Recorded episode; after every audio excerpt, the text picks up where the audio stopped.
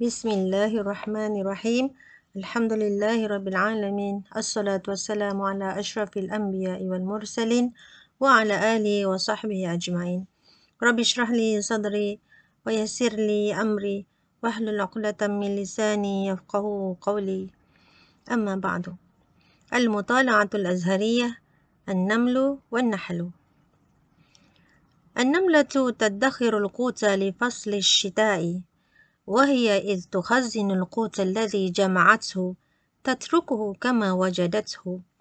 فحبة القمح تظل حبة قمح وقطعة السكر تبقى قطعة سكر.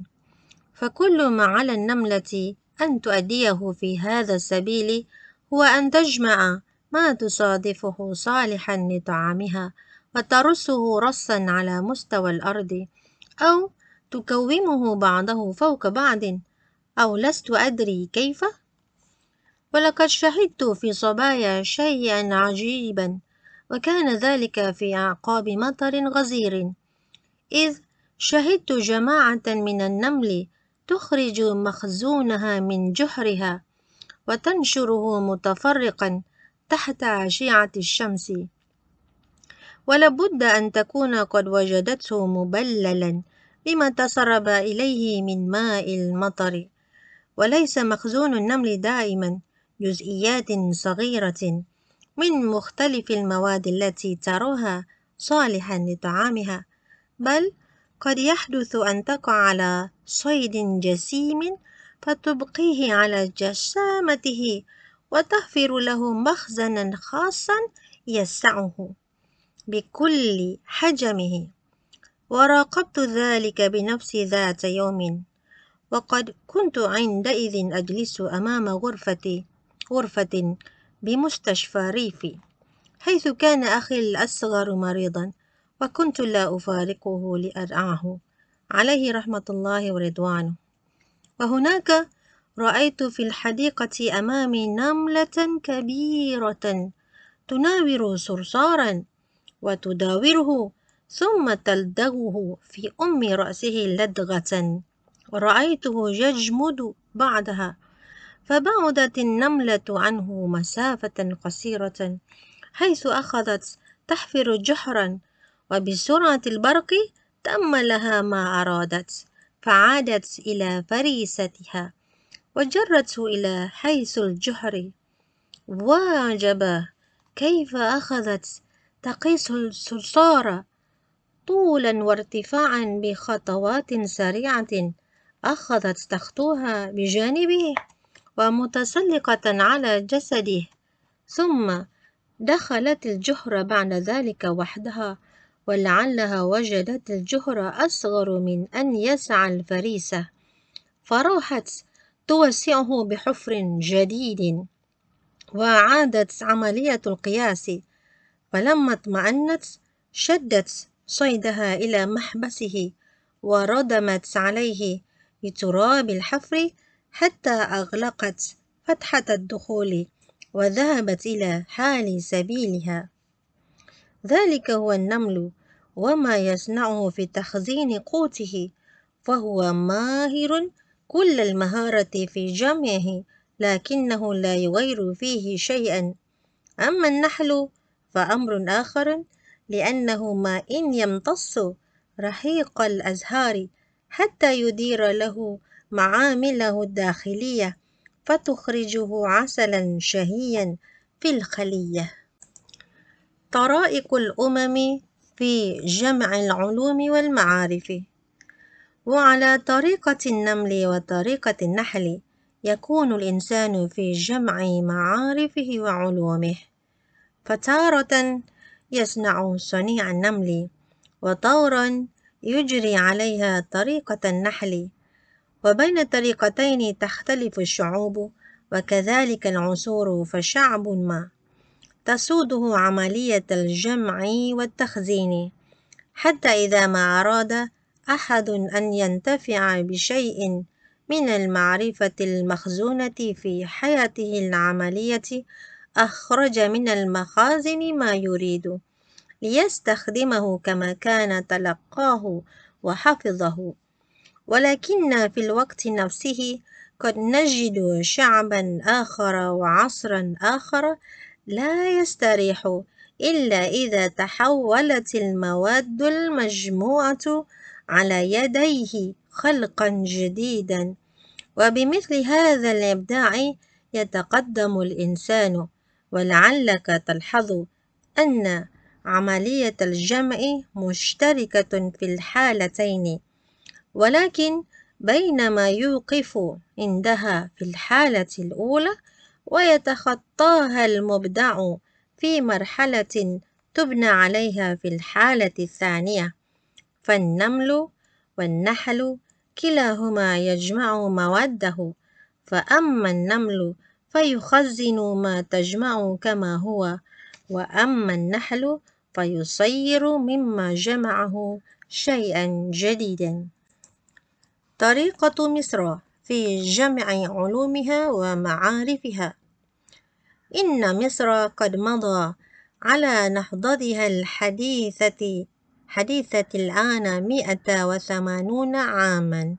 إنها بدأت نهضتها قبل أن تبدأ روسيا نهضتها بما يقرب من ثلث قرن. وقبل أن تبدأ اليابان نهضتها بما يقرب من ثمانين عاما. ولكن مصر خلال المئة وثمانين عاما لم تبلغ من النهوض ما يكفي أن تبتكر هي الجديد وتضيف. كما فعل غيرها من الشعوب الناهضة ممن بدأ الشوط بعدها فما علة ذلك؟ إن ذلك قد تكون له علل كثيرة ولكن واحدة هي التي تجيء أهم من سواها في الطليعة هي أن مصر قد اختارت على الأغلب طريقة النمل وقلما صنعت صنيع النحل فأصبح لديها ما شاءت من خزائن العلوم والفنون لكنها مليئة بما أبدعه غيرها من الشعوب الناهضة ناهضة. على أن الإنصاف يقتضينا أن نقول هنا إن الأمر ليس هو إما منهج النمل وحده وإما منهج النحل وحده إذ قد يجمع الفرد الواحد بين الطريقتين ومثل هذا نراه قد تحقق بعدد من أعلام النهضة الحديثة في مصر. ولكننا إذا ما أردنا حكما عادلا بما هو الأغلب على مجرى حياتنا طوال المئة وثمانين عاما قلنا إنه منهج النمل في الجمع والتخزين. نموذج للنهضة الثقافية. تعالوا نستعرض معا مسرعين أمثلة من أقوى النهضات الثقافية التي شهدت التاريخ. لنرى على أي منهج سارت فأبدعت وسنرى أنها جميعا قد تشابهت في مراحل السير. خطوة نملية تجمع بها ما قد وصلت إليه الدنيا من أمهات الحقائق.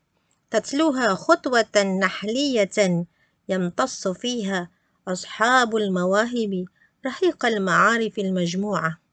لا ليخزنوها في ذاكرتهم لتبقى على صورتها بل ليحولوها في معامل المواهب إبداعا جديدا.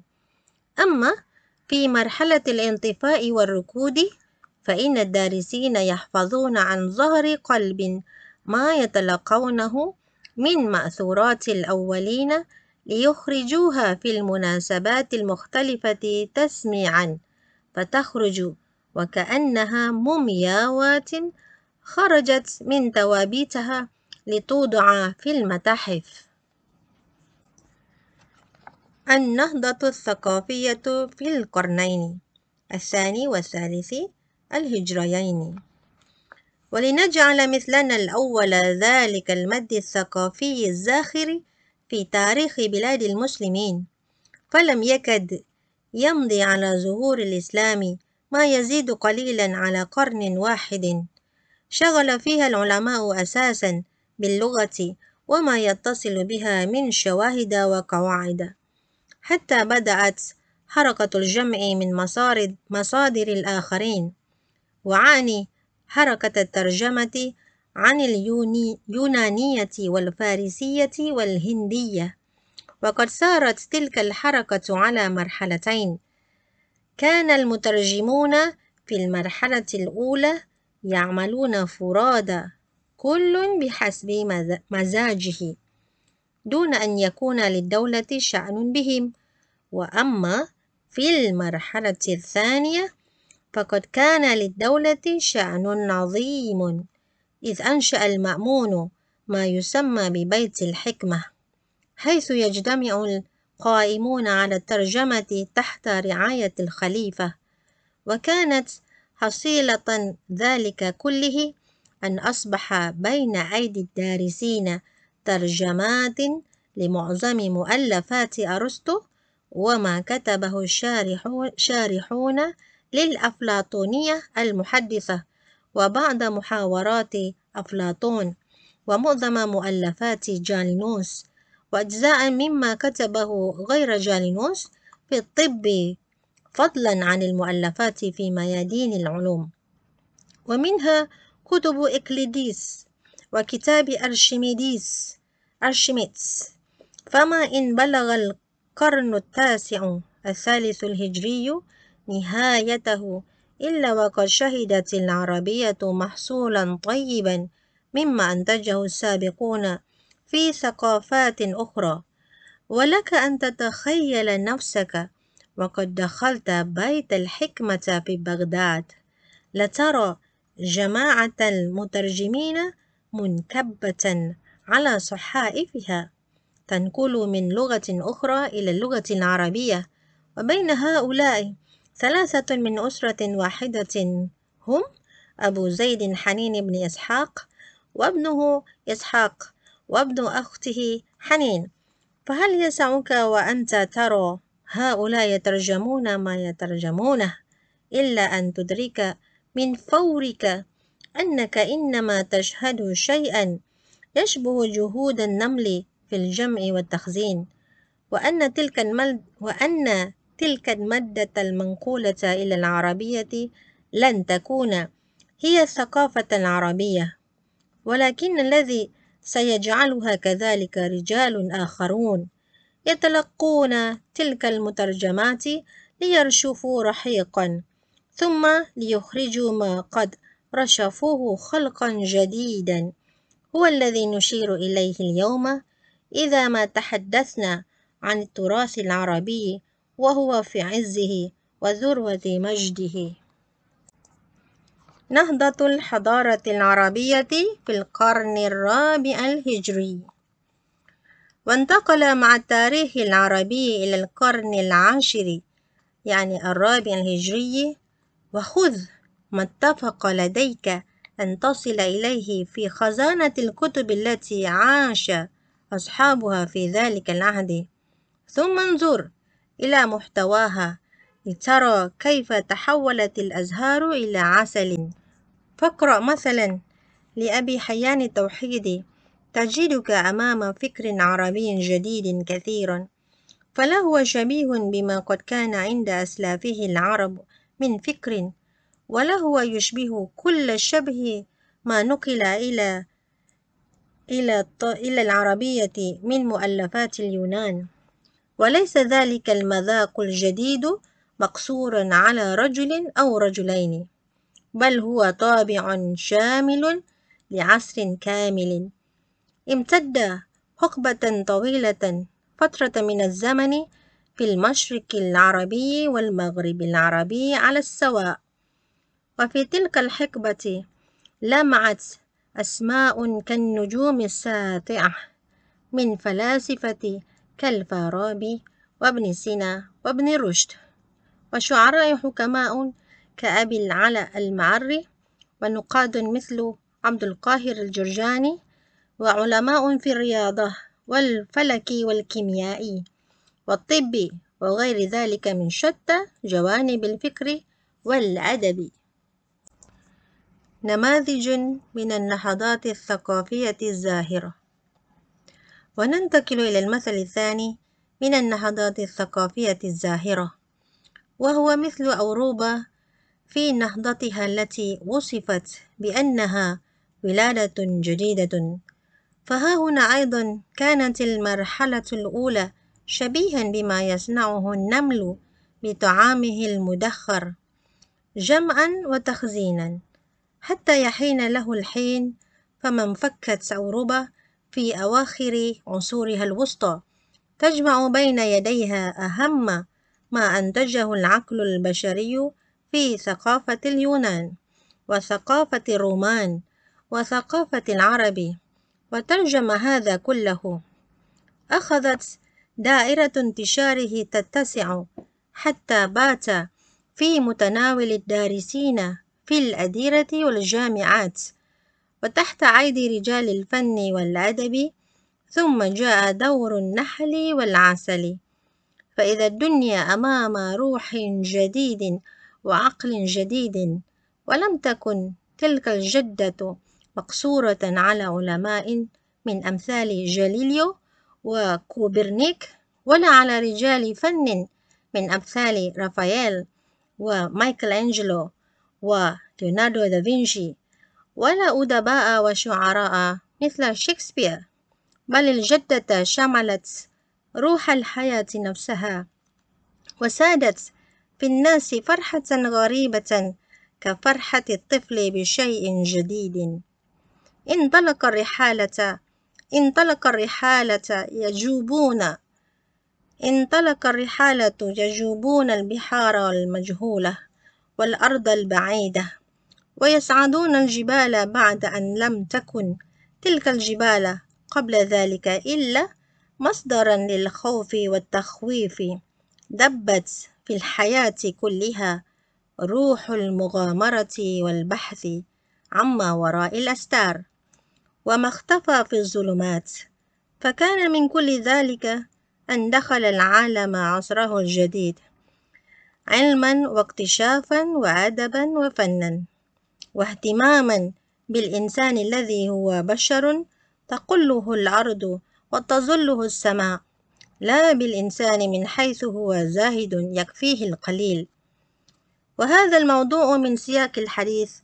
هو موضوع ملائم لذكر سارنفانتس ورائعته الكبرى دون كيخوته ووقفة منا عند هذا الكتاب ضرورية. ضرورة المنبهات القوية. إذا ما أخذت الإنسان سنة من النوم وهو بحاجة إلى يقظة واعية فليس كل شيء في دون كيخوته أنه يحارب طواحين طواحين الهواء ظنا أنها فرسان معادية. وأن يهاجم وأن يهاجم قطعان الخراف على أنها جيوش مداهمة.